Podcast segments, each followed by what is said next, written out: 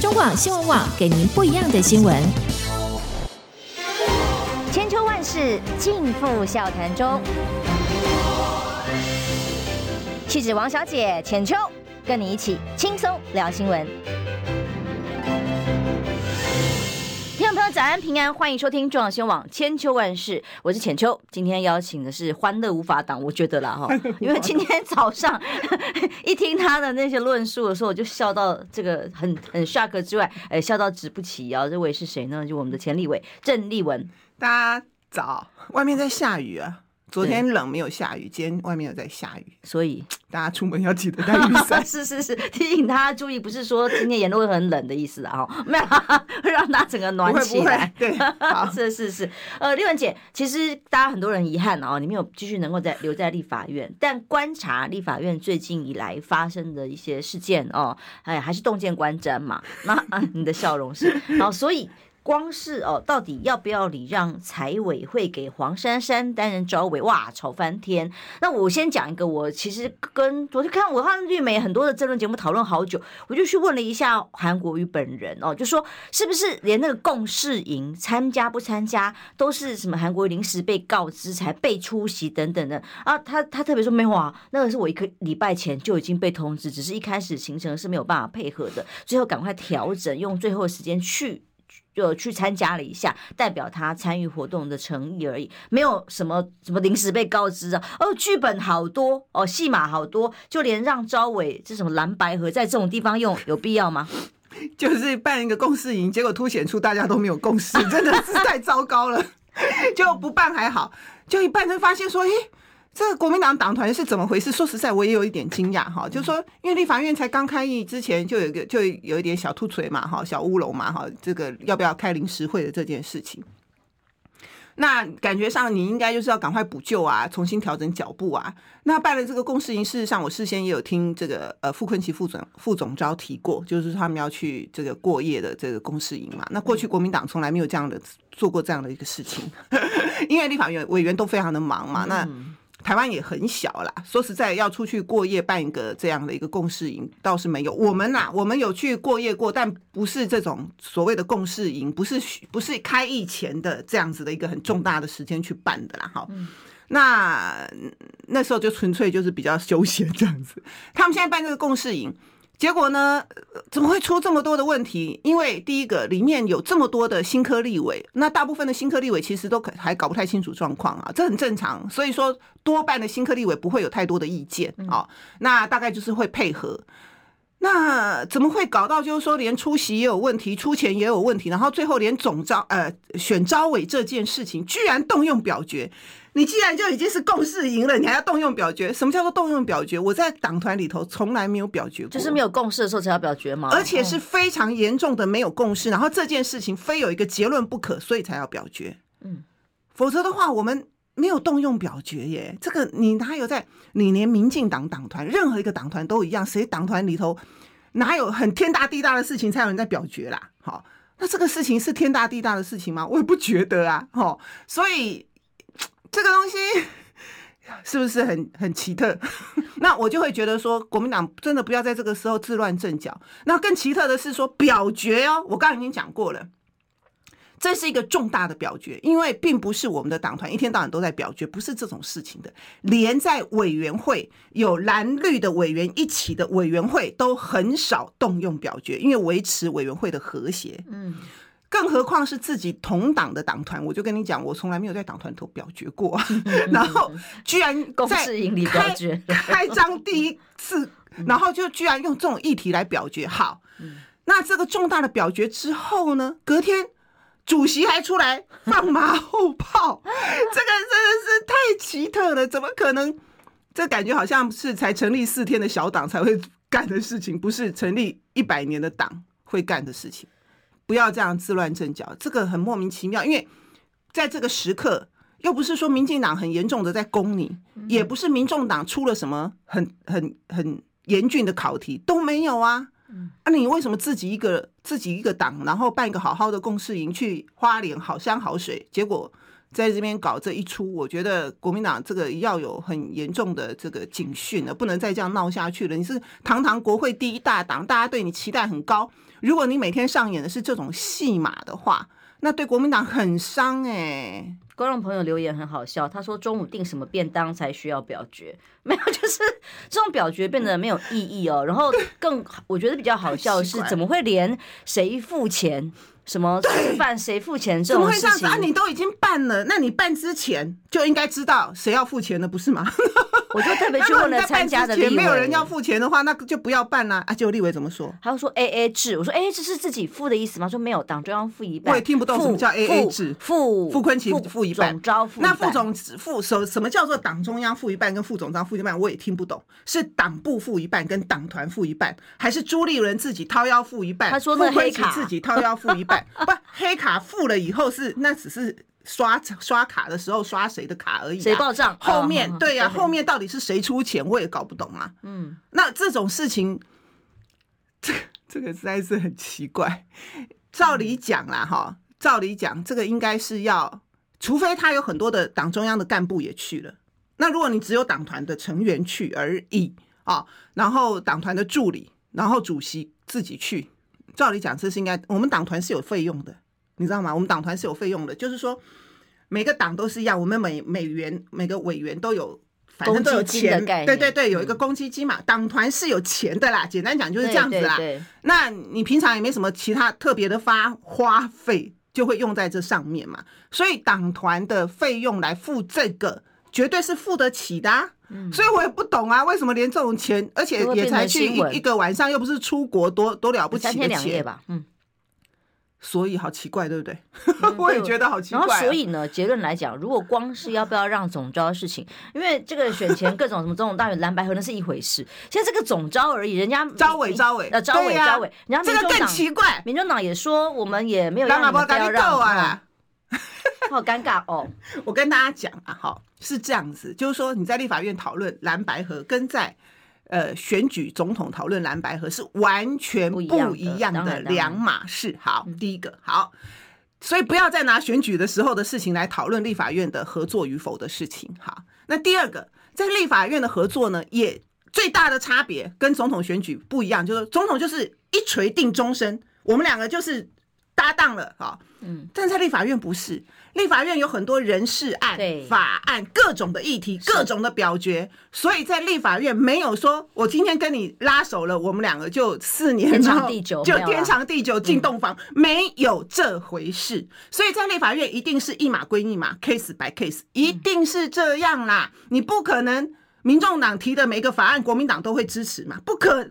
不可能，国民党提的每一个法案也不可能民众党都支持，不可能。那难道因为这样子你就叫做破裂吗？当然不是，因为各党本来就各党不同的东西。好，譬如说遇到党产的事情，国民党的东西，党产条例的事情，那国民党当然有国民党的立场啊，那民众党何必来支持国民党呢？对不对？所以在立法院是不一样的，院长选举归院长选举，召委选举归召委选举，每一个法案每一个决议都不一样，就这么简单。好，所以现在来讲召委，我们这一届因为人数太少了，嗯，如果民众党不支持国民党而跑去支持民进党，我们就会丢掉召委，就会有召委选不上。所以我们在拼召委的时候，一定要了解民众党五位委员的动向。那这个在立法院就发生过，过去四年，因为他们的配合，所以我们就有召委；因为他们跟民进党合作，所以他们的人去当召委，而且是就是跟民进党配合的结果，就这么简单。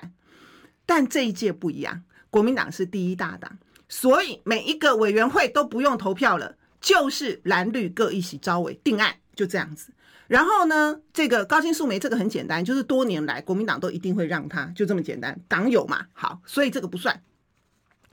那这是国民党的状况，就是说国民党不需要为了选召委找民众党合作，这么简单。好，那民众党呢？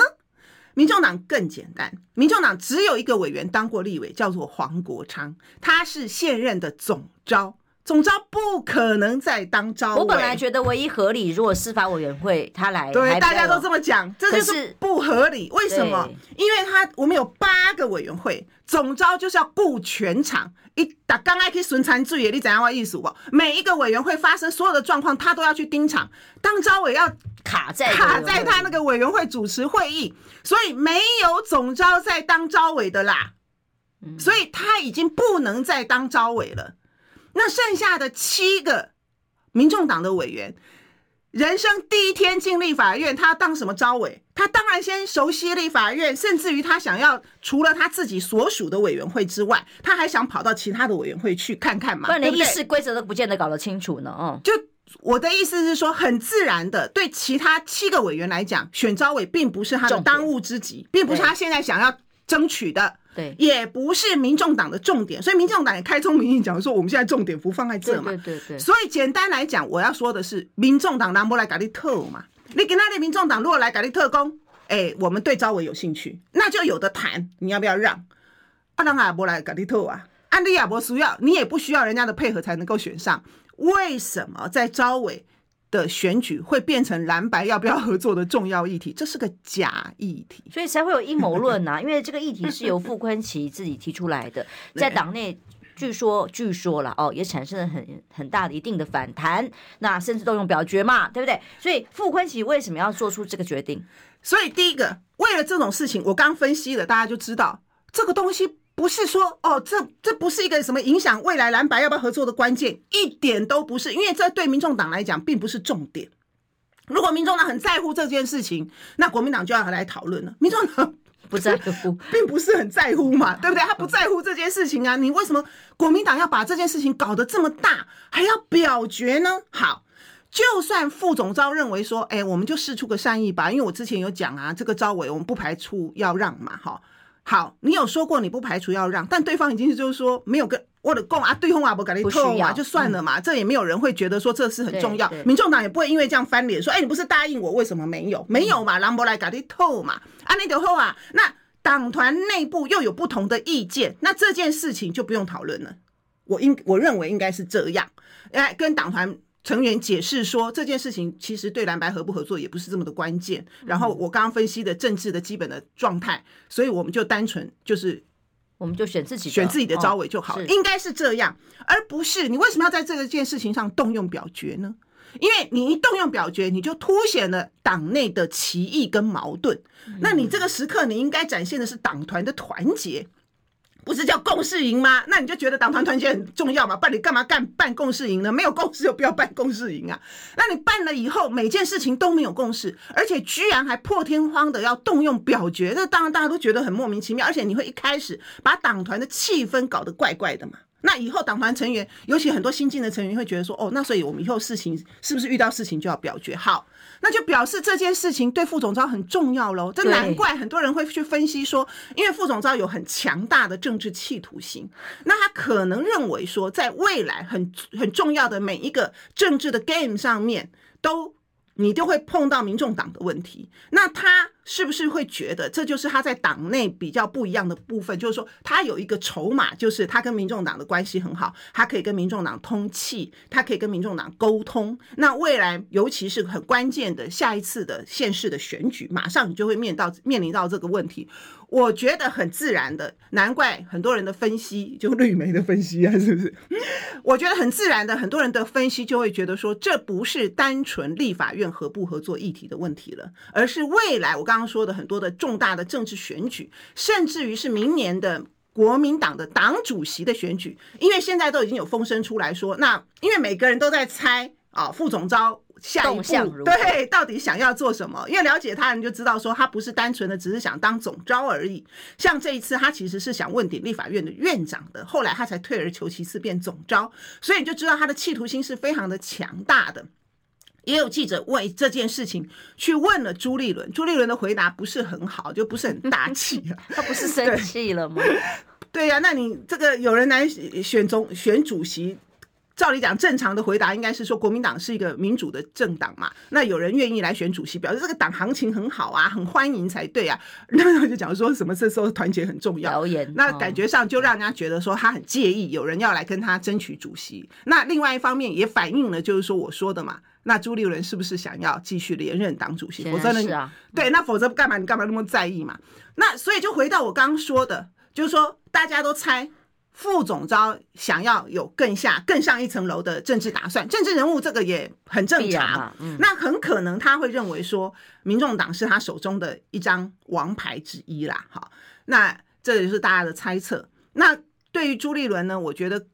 有一点更糟糕的，这个我们就事论事啦，跟个人无关。我刚刚已经讲，你党团都搬出来一个表决了，那表决完了以后你就应该大家遵守这个党团的决议，你不是杂音更多之后呢，党主席居然出来有一点我刚刚说的，好像事后推翻了这个决议，就说啊这个决议啊不一定啦，还没有做最后决定啦，还要再看看啦，这是很糟糕的。因为你就让大家觉得说国民党是不是双头马车了，甚至于多头马车了，连表决都可以不算数。哇，这个就是莫名其妙的，是说本来没有的事情为什么搞得好像很乱很严重，那这一点也不严重啊、哦、那所以我会觉得就是说大家可能要重新去理解党团的角色，党团的表现啊。未来呢，因为大家对第一大党的期待一定跟过去国民党是一个小小党是不一，就是我们在立法院的席次很少啦、哦、国民党是大党、哦、但是我们在立法院的席次很少是这个期待一定不一样的嘛。那我讲过很多次，在民进党因为人家有行政权，他有总统，所以他一定可以主导议题，对不对？我因为 我, 主我是执政者嘛，我做什么事情你们一定会回应反应嘛。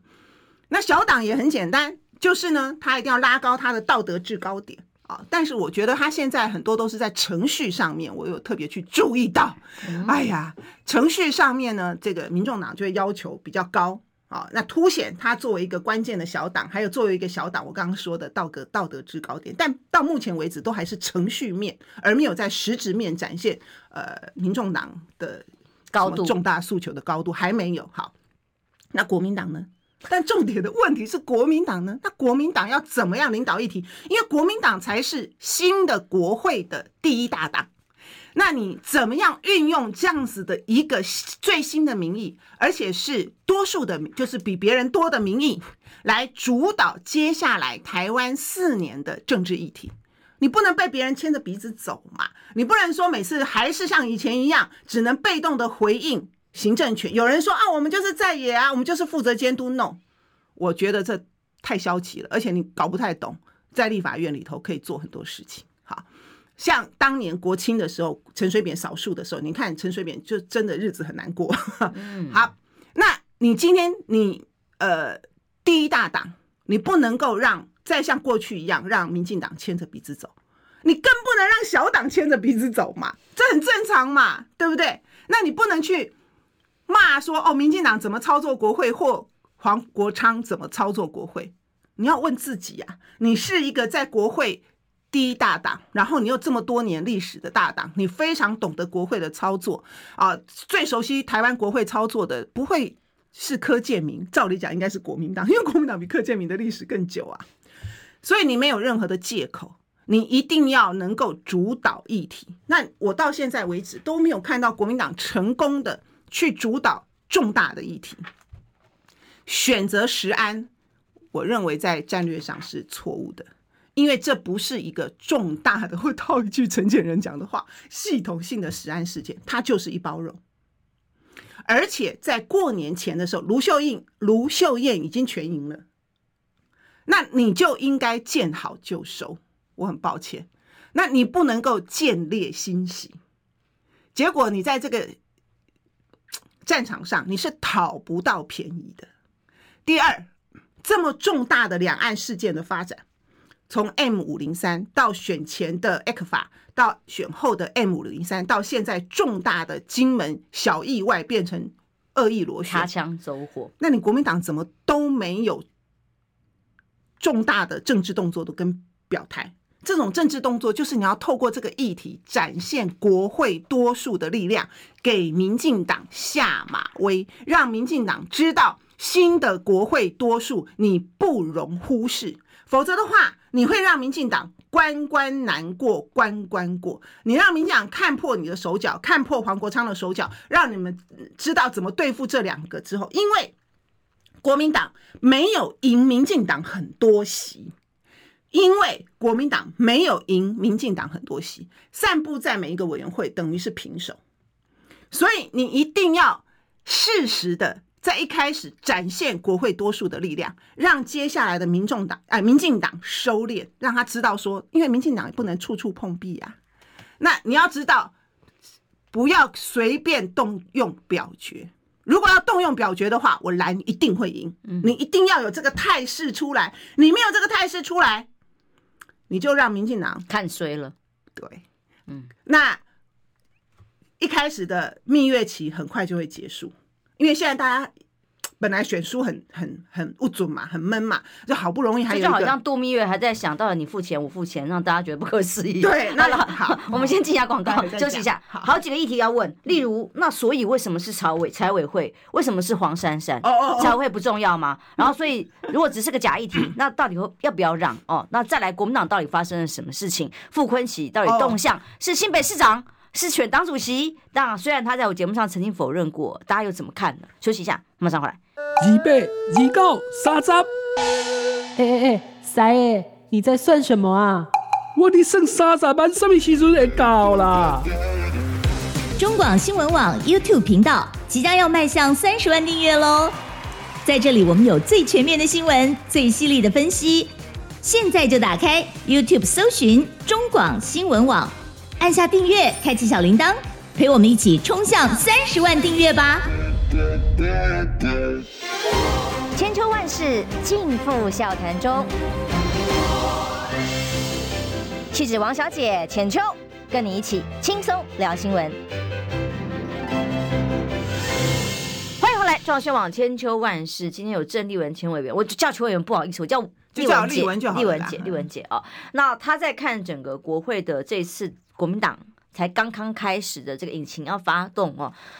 有一些哎让人家可以做很多文章的地方，觉得很可惜的。应该这个时候主导的议题不会是说那个度蜜月谁付钱了哈、哦？那到底发生什么事情？那让招委这件事情，其实党内看起来负面的意见、反对意见蛮多的哦。因为选举的恩怨还没有了嘛，情绪还存在嘛、嗯哦、不过对政治来讲呢，我觉得对国民党来说比较重要的是展现在国会第一大党的气势，好，然后你真的可以主导议题，这样才能够凝聚士气。我刚刚就说士气涣散或者是低落，那好不容易呢还有一个 国, 国会第一大党可以期待，再加上韩国瑜选上了院长、哦、这个东西呢就变成大家凝聚大家的、呃、目光之所在，然后呢很多新的政治的明星都在立法院，所以大家对立法院充满了兴致。那这个时刻呢，这个重要的政治舞台你当然要好好的发挥呀、啊，你不要最后变成是第一大党然后兼检场就很奇怪，你当然要变成主角啊，镁光灯都要在你身上，然后呢要表演的让观众们都觉得很满意，怎么样很满意，就在重大的议题上面，像我说的让民进党要低头，然后呢谁付餐费，国民党要，对啊，莫名其妙现在怎么变成是一个自己家里面的这种无聊的。所以为什么是黄珊珊，为什么是财委会？因为刚刚立文讲了这个黄国昌不适合司委会去担任招委、啊、那黄珊珊难道财委会真的很不重要？这个很很这个很这我我我的判断了哈，这是立法院的一个特殊生态，就在于说，第一个，财委会对国民党来讲很重要，但对民进党来讲从来不重要，因为财委会是一个非常非常专精的一个委员会啊，财务委员会你知道是财政部，然后管银行，对，那所以呢管因为管银行，所以呢其实对于所有台湾的这个产业界来讲是重要的，所以黄珊珊吗？所以我才会有问号啊，那。但是呢，相对的，因为它的门槛比较高，就这个委员会非常非常的专业。第一个，民进党的人都不爱去，好。然后第二个呢，就是说，可能对国民党来讲，他长期的熟悉跟掌握这个委员会，所以对国民党来讲呢，比较好疏通。就让出去也没差的概念吗？就是说国民党的委员愿意让啦、啊、嗯，如果你其他的委员会可能有国民党的委员就是我非要当召委不可，例如司法你不能够让，但司法就没有好，那我我我我在想可能是这样啦，然后你当了召委之后就说譬如说你让黄珊珊好了，黄珊珊他过去他也是因为小党没办法嘛，那一人一个一人一个萝卜一个坑，他就被分到财委会嘛，对不对、嗯嗯、那我想也并不是因为黄珊珊对财委会特别感兴趣嘛，是吧？所以或者在财委会上面有特殊的专业也不是嘛，他人生的经历跟专业都不在这里，所以他还在一开始摸索探索的阶段、啊、那他当了召委之后他也很难有所发挥、嗯、是吧？嗯，所以他对于 我, 我觉得比较主要的原因就在我说的，因为在财委会就是非常非常的专业，没错黄珊珊虽然当了召委，我看主要控制财委会的还是蓝绿两党、嗯、因为他就一个人啊，他下面也没有兵啊，而且对了解的程度，然后再加上其他的委员会可能都有委员是有选区的考量，各种的考量，他必须要当召委不能让，所以就变成只有财委会可以让。嗯，这是不得已，但这个立委仍然觉得是假议题，根本不必。譬如说你比较大的攻防一定会是在第一个就是大家都要抢的叫做经济委员会啦、嗯、所有的委员所有的那边经济委员会都不太可能让的、嗯、然后第二个比较争议比较高的从上届到现在就是有卫福部的，对有卫福部的那 也, 也, 也没有要让嘛，对啊，所以说对好吧，这个这个发展让大家只是觉得呃，我一去过多日回回国之后看到觉得有必要找这个吗？没有必要，所以问题就在它完全没有必要，是在这个完全没有必要上面搞得自己自乱阵脚，就非常的不智。所以我会建议这个副总召就是说有政治企图心很好，那这个位置也是一个非常关键的位置，所以在这个位置上面带领整个国民党的党团有漂亮的表现，然后有节有守进退有据，然后有有很好的表现，那你就必须凝聚党团的共识，同时更重要的要跟韩国瑜有很好的沟通。一开始怎么会出现这种事情，就是说要协商嘛，然后我说临时会那个突锤真的很不应该、嗯、那你应该要跟韩国，因为你党团要有重大的动作你一定要跟院长通气啊，然后有很好的表现，当然最耀眼的明星就会是傅崐萁嘛，可是如果你当你没有掌握好的话，那大家就会有很多的疑问了，所以我觉得这个东西很重要啊。我们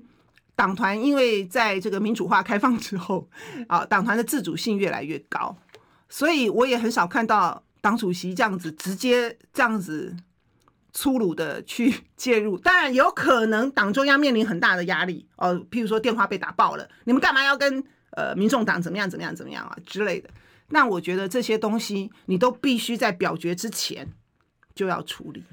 上一段我呃丽文姐讲了一个傅崐萁是一个非常有高度政治野心的人，我相信很多大家都有共识，才会让这个绿绿营的政论节目哇讨论一小时好久、哦，就在讲各种阴谋论。反正只要国民党有内、哦、有内乱，他们一定都一定会好开心哦，上大讨论。对，可是他讨论的几个点，第一个阴谋论在哪里？为什么傅崐萁要让这一席召委？除了刚刚丽文姐讲说代表凸显他跟民众党之间有很有深的这个友谊啊、呃，有互通的管道之外，也是意在新北市啊。哦，他说这个你看看黄国昌已经讲了，他会是选项之一。选新北市，但是一定会选县市首长。那有人说他选新竹的什么，那就有各种解读说，哎呀，你看吧，表示如果让了这席召委，说不定黄国昌有机会在县市首长选举的时候，会跟哎国民党合作协调，而让给傅崐萁选新北市吗？那其实选党主席的意愿看起来动向还是更大的吧。选党主席他也是一样、哦、就是选我我刚为什么会这样讲的原因，就除了刚刚浅秋讲的，这是很合理的。好，那他如果协调的话，问题是说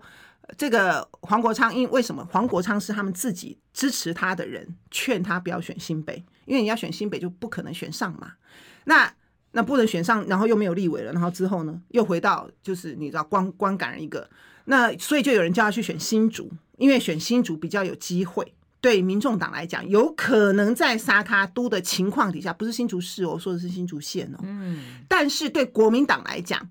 不可能让新竹县嘛，好这样、嗯、但是对黄国昌来讲选新竹县是有可能选上的，所以对黄国昌个人的政治铺排他可能要重新去做考量。那回过头来，党主席也一样，因为党主席就要安排二零二六的布局嘛，就是县市长选举的布局。那县市长选举的布局当然一定会牵涉到民众党的布局，会影响到国民党，不只是县市长而已，县市长就很重大的影响了嘛。好，就是说你会面临很多县市六都都是沙卡都的状况，这就很复杂。那傅崐萁很可能觉得他能够选上党主席的优势就在于我可以瞧民众党啊，那你们通通没有办法瞧啊，类似像这样。还有就是市议员，因为县市首长民众党会选不上，但是除非国民党支持他让他，但是市议员民众党会成长，那这会影响到议长，嗯，这会影响到议长的选举。那傅崐萁跟议长这个层级的人很熟。好，那国民党是这样子，就是说在在台北天龙国，好，我们这样讲好了，就觉得说哦，国民党的议长啊形象都有充满争议，但是呢他又是在地方上最有政治实力的人、啊、对、嗯、就是有票又有钱，简单讲就是这样、嗯、所以很多国民党现在也没党产了什么，反正就是很那个很那个很家道中落的时候，可是可是还在想党主席啊，地方党部都是靠议长在撑，没错没错，所以我觉得这些议长你还是这些议长还是得感谢他。你说他们，我跟你讲，仗义多是土狗辈，就是这样子啦。嗯、你们那些重视形象的，在党落难的时候，是谁出钱出力？是议长，没错没错。所以，而且议长出钱出力，不是只有他自己的选举哦，总统的选举、谁的选举、立委选举，议长都出钱出力哦。所以，那这些也是傅崐萁。当然，这我们讲是这样讲啦，但傅崐萁最后他还是有。他还是可以看嘛，看局势的转变。那我可以说现在是表示党主席选战提前开打吗？对，我觉得他一定要提前做很多的布局。好，你看他这次要选立委院长，立法院院长，他多早之前就布局了，所以他才会说我这么早就跟韩国瑜讲了，对不对？但是他的问题就是他你太早讲了啊，那时候韩国瑜根本没有想到说他还要重返立法院嘛、哦、对不对？所以他一定他一定很早就开始布局，然后再慢慢走嘛，走到最后看是选主席还是怎么样再看嘛。那但是他要可每个可能性都有可能，就好像说他很早就布局他要选院长，但他最后不一定是选院长，对不对？他最后变成是总召，可是你布局是有用的，否则的话你院长总召都没有。赖士葆就是没有布局啊，所以要选的时候才出来选，那就没办法，人家已经有布局了，才会遇到很多委员跟他讲说就是劝退赖士葆嘛，所以政治就这么现实啊。所以他现在就是很早就变成是国民党内最早开始布局下一局的人，应该这样讲。所以你认为其实党主席最，你有没有自己心目中认为国民党要带领走向一个新的转捩点？你刚刚讲到有没有掌握呃议题大议题的重点啊？例如夏立言副主席这个时候到大陆去访问哦，有没有办法扮演角色，或者是在国内的一些重大议题上能不能帮民众监督，这都是目前大家等着的还没有看到的。那所以党主席到时候是很重要的啊，接下来还有下一站啊，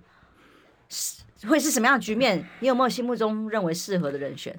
朱立伦呢做了一个分工，就是呢他呢其实比较不碰两岸这一块，然后让一个副主席就成绩也够高，然后可是呢夏立言因为他没有很高的曝光度，他并不是政治明星，他比较是属于技术官僚型的人，他让他来处理这件事情。好，但是呢处理到目前为止其实是不讨好的。正因为这样，所以呢每次夏立言要出访的时候其实都会被批评，那么不要讲扣分，也没有什么太多的加分，因为政治不是这样操作的。好，那除非你今天作为一个党主席，你在两岸的事情上面有重要的定调，然后夏立夏立言只是去扮演这样子的一个角色，否则的话我要讲的是说，你在金门这件事情，朱立伦在两岸的事情上面其实大家都觉得他比较亲美啦，然后他非常非常的保守，在这种情况底下你也不可能派一个夏立言去，然后你老公给夏立言这么大的面子啊，因为夏立言来，所以我金门就放就就不计较，不可能嘛，怎么可能？不可能，你也没有任何筹码可以跟人家谈。对，然后你的态度又是这样，你朱立伦的定调又是这样，所以其实夏立言没有任何发挥的空间，他唯一的空间就是说啊，不要让人家觉得我们台湾真的跟大陆全部都断线了，这样非常的不好。唯一的这种基本的沟通管道、联系管道还是要维持，就是一个非常 minimum 的、非常非常最低度的一个一个来往。我是支持国民党必须跟。当然两岸要维持，可是你这个太消极太低度的结果，你只会被批评而看不到亮点，看不到加分，然后你要期待他对这件事情不可能嘛、嗯、而且你为什么要去当民进党的刹车皮，也没有必要，而且就看他什么都否认，要去干嘛做什么改善会有什么机会，所以问题不在夏立言嘛、嗯、问题在朱立伦嘛，就问题在主席嘛、嗯、因为这是一个重大的议题。那我刚刚说了，你有没有在国会展展现实力，在这个议题上面，如果连大家认为是绿感出身的黄国昌都在质疑这件事情，对不对？黄国昌的质疑就是说啊，你 M 五零三 这个这个就取消我们大陆团去大陆，你有任何的法律基础吗？你没有任何的法律基础，你怎么可以这样子做？你就是违反宪政。好，我就说他选择程序性的去质疑民进党政府，但人家也提出了重大的质疑啊。那国民党呢？照理讲，你不可以，国民党不可以让人家看穿说你害怕两岸议题，你一定要在两岸议题上面展现你比民进党更能处理的娴熟度，应该要得分的跟稳定度，对、嗯、然后你要帮民众争取，如果再继续意识形态这样下去的话，台湾会完蛋。而且你选前拉掉拉得这么高，说这是一个战争与和平的选择啊，选后怎么好像都没事了？选后事情真的在发生了，现在真的很危险，真的恶意循环螺旋的时候，哎，国民党怎么在这个议题上面显得特别的保守跟低调？这个痛掉接不上去嘛，你选前不是拿这个做主轴吗？那你选后刚好证明你选前是对的，对吧？证明民进党就是这么的鲁莽，那你应该要展现，然后在国会里头展现多数才对，让大家认为说国民党才是稳定两岸的力量，帮助大家争取饭碗，在经济上面继续稳定的交流的这样的一个力量，帮助我们的渔民，帮助我们的旅游业。你这个东西你都没有，然后你这个时候去，你这方面才是重点，你铺排的很好，夏立言去走路也比较有风一点点啊，对不对？那你现在这个都没有，夏立言去，老共也是行礼如仪，没有太多积极的意义，这就很可惜，我是认为很可惜啊。甚至于还有人觉得说国民党内啦，就会有人说啊，但去干嘛啦？去只会被骂。那难道国民党就放弃两岸这一块？不可能嘛。所以这个东西就是我觉得要去就要挺直腰杆去，对，我要为什么去，理由是什么，论述是什么，要讲清楚，而不是人家问你什么都否认，哎呀这个我也没有破，哎呀那个我也没有破，会不会见官方，哎呀不知道那去干嘛呢？我觉得纳闷的是这一点。对啊，然后你说你要去，敢做出两岸论述，然后你说你要去，你会慰问金门就是对方那个下那个罹难的渔民，你慰问又有什么意义呢？嗯，意义也不大，你也提不出解方，也没办法帮得上忙、啊、那你也不可能因为这样老公给你一个很大的面子，所以这件事情就算了嘛，不可能嘛。所以重点就是我还是我讲的，你在台湾重大的政治场域跟政治议题展现你的政治的能量。嗯，想健康怎么这么难？想要健康一点都不难哦！现在就打开 YouTube 搜寻爱健康，看到红色的爱健康就是我们的频道哦。马上按下订阅，并且打开小铃铛，就能医疗保健资讯一把抓。想要健康生活，真的一点都不难，还等什么呢？爱健康的你，现在就打开 YouTube 订阅爱健康。千秋万世，尽付笑谈中。气质王小姐浅秋，跟你一起轻松聊新闻。欢迎回来，那么在新的国会形成的时刻，其实在蓝营的支持者来来讲、哦、非常非常期待，也是好不容易重振一下军心、就是哦、成为国会第一大党的国民党怎么表现，大家都在看。那当然呃，在过程里头总是要有一些重整期，我希望只是重整、哦、过阵子都风平浪静啊，一起全力往前冲，当然希望如此。但目前第一关就是呃，招委这个要不要让哦，在哪些议题要掌握啊？还有什么民主基金会，也就是说韩国瑜要担任民主基金会有变数，说是因为过去哦这个习惯这是小金库啊等等的、啊，民进党舍不得放手啊。那以委员会的成员里面来讲，其次仍然是民进党为最多数哦。刚刚有几个斗内好像忘了念，我先念一下好了。天赐黑瓜超级留言，他说请浅秋立文喝咖啡，谢谢加油，我请你，我请你。耶、yeah, ，然后谢谢。就一料他说傅昆奇犯案两次怎么选，大是大非问题不反弹，只知道黑没有任何问题的侯市长。哦、那所以现在在这个包括民主基金会啦，还有议会、立会、立法院要主导议题上面，其实真的这是一个很关键的历史时刻。哎，韩国瑜选上院长，他当然主导民主基金会啊，民进党就是道口的肥肉不愿意吐出来，就是这样子嘛。那政治就是这样，那你选输了，你就是要服输啊。那你民进党在这件事情上面，你想想看，民主基金会很少登上版面，以前还没注意到过嘞、哦。那为什么这个时候会登上版面呢？就是民进党到嘴的肥肉不愿意吐出来，死咬着不放嘛，真是太难看了。那你选输了，你当然要吐出来啊！这好像是说你选输了，政权不交出来、嗯、哦，这个基金会好肥哦，我这边养了好多人哦，舍不得哦。我就在讲，民进党现在是最脆弱的时候，而国民党没有趁这个时候展现一下，然后趁。追击一下，这好可惜啊！好好，有人问你要不要选党主席怎么办？我觉得不管怎么样，明年党主席一定要换人啊！讲得这么小声干嘛？要考虑选吗？是观众问你的。这个这个还没有想到，还没有想到了，还还没有想到这么远呐、啊！好，那这突然岔题，抱歉。我觉得民主基金会是什么？就是说哈，这个。立法院有一个附属的民主基金会、啊、那因为立法院长呢也有在负责国会外交，这是很重要的、啊啊、那民主基金会呢、嗯、像这种在立法院很自然的一定是成政党比例来分配经费，那它主要的经费我刚刚就说了嘛，国会外交，所以呢、嗯、除了接待外宾之外，很重要的就是组团出国的时候补助活动、嗯、出国访问还有类似相关的活动、嗯、那这些就是由民主基金会的经费来支应。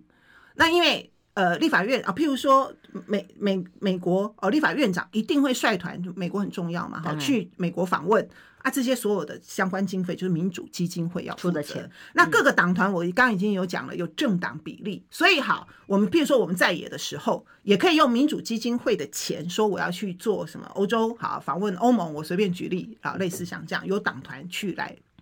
呃，分申请这样的一个经费，所以他应该就是成政党比例，就这么简单。现在呢，院长换人了，当然当然是当然是韩国瑜主导啊，所以真的有机会卡住吗？因为投票委员人数还是民进党多的话，这投票然后就 不, 不给换，这有可能发生吗？这个实际上，他照理讲，这个委员也应该。有任期吧，跟着更替才对，对呀、啊，也应该要换了吧？啊，你都换了任，应该换了吧？任期的立委了，你们委员还很多都是前任、卸任，没有选上的立委的酬庸的位置。你看民进党没有在客气的啦，啊、民进党没有在客气，像这种大家不知道藏在很多地方的这种大家不认识的基金会啊，跟机构非常多大堆落选的啦，安排的啦、啊，第一时间就换人了，嗯、第一时间就全部通通都是酬庸民进党的人了啊、哦，那。国民党这这个时候当然不要客气啊，就是换啊，唉，对，所以我这边在观察说，如果这民党可以土匪到这个程度，硬卡住了民主基金会更换为新任，他这个一定有任期的啦，嗯，所以任期到了就换嘛，嗯，就这样子啊。那如果他是硬干的是反民主制度的话，那当然国民党也可以把议题搞大咯。当然啦、啊，都不可能啦、啊嗯。对，我觉得很难啦、啊，我觉得很难啦、啊。就是他这个委员一定会有任期嘛，嗯、到时候就换人就好啦。那国、嗯、国民党就就还是多数嘛。这个很简单的道理嘛。但是因为他这个比例哈，我不知道，这要去精算，好像是九席的样子。嗯、对、啊，因为它只有九席，跟立法院不一样，有一百多席。嗯嗯嗯、那你现在国民党跟民进党其实是等于是平手。嗯，就是说如果换成他的，但是目前现有的席次九席，好像是民进党的席次啦。然后国民党是少数。对对对，我说未来要换的时候。嗯，现在一定是的嘛，因为它是上一届遗留下来的、嗯、那未来要换的时候可能会旗鼓相当，对不对？ 嗯, 嗯那旗鼓相当的话就会这 就, 就要政治操作了，那你可能就要争取民众党的支持、嗯、这个时候才是一毛钱都不要让给民进党，对，一毛钱都不要让给民进党哦、就理论上民党这个时候应该是坐立难安，很难很难运作的时候、哦、必须要跟在野党谈，哎，怎么可以让他们做这么轻松？对啊，而且你你我就说嘛，你不能搞到最后，哎，我们不是国会第一大党吗？院长不是我们吗？啊，结果怎么跟四年前都一样啊？民进党还是横着走，然后什么东西都还是民进党在主导，那这样子会会。就是会比小党的时候更对国民党打击更大，对不对？那一定会传出来说，那选你有什么用？那你下一次的选举就会很艰难嘛。所以说就不会，你一定要展现一个气势，就是说未来一定要总统跟国会都是国民党多数嘛，你一定是往这个方向迈进啊。所以这个东西非常的重要啊，在国会的表现非常非常的重要啊。那这个东西呢，不是说。因为有个别的明星啦、哦、国民党的确有很多的新的政治明星进去，但个别明星的表现跟整体党团的表现还是不一样的，所以整体的党团的表现还是在看重大的法案跟议题。好，譬如说像这一届应该没有啦，譬如说上一届，那民进党如果要想要宣布莱猪进口的话，你当然要展现国会的多数否决它嘛，就不让莱猪进口，这就是所谓的展现国会多数。因为在国会你只要表决他不可以这样做，他就不能这么做。嗯嗯，所以啊，结论，今天的结论，第一个，你认为不需要礼让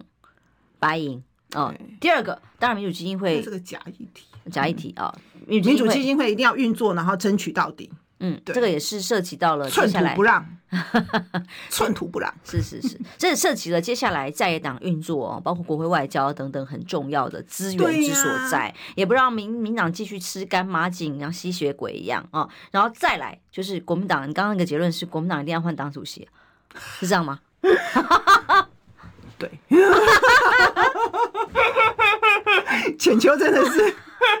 这么会画重点，这不是我今天来的的原意。但是对、呃嗯、因为很重要，但我没有要，但我不是支持傅崐萁啊，大家不要误会。你支持谁？因为你这样子感觉好像是傅崐萁跟朱立伦选，然后变成、哦、对不对？没有没有，我我只是应该不止的，我只是觉得应该要。要有新的气象，这样好吗？哦、新的气象、嗯，可以大家一起来，有意愿的人来争取，然后说服党员支持者，對對對對對哦、倒不一定是谁，还是你心目中有特定的希望？没有，现在还没有。例如，当仁不让，不是我跟你讲，如果韩国瑜没有选上院长的话，嗯，我觉得他的呼声会最高，对不对？但他选上院长，因为他担任立法院长就不是，不就就没办法当党主席，对，嗯，所以这是新的局势嘛。我本来的想法是这样，我本来想说万一，虽然我觉得韩国瑜一定会选上了，我本来是想说如果韩国瑜选不上的话，他倒是一个很好的人选，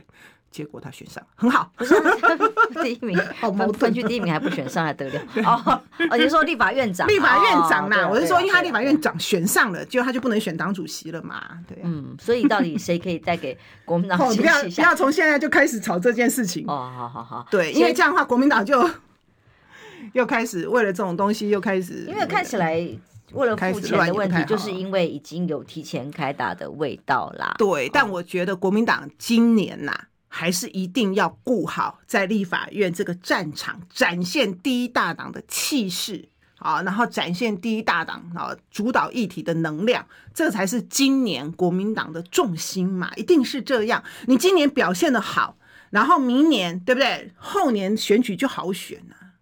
不然的话，后年选举也不一定好选呢、啊，因为我们很多呃县市长他就是两届任满要换新人了嘛，那换新人的时候总是会比较没那么稳嘛，对吧？所以这个东西还是要小心、啊，很多啊，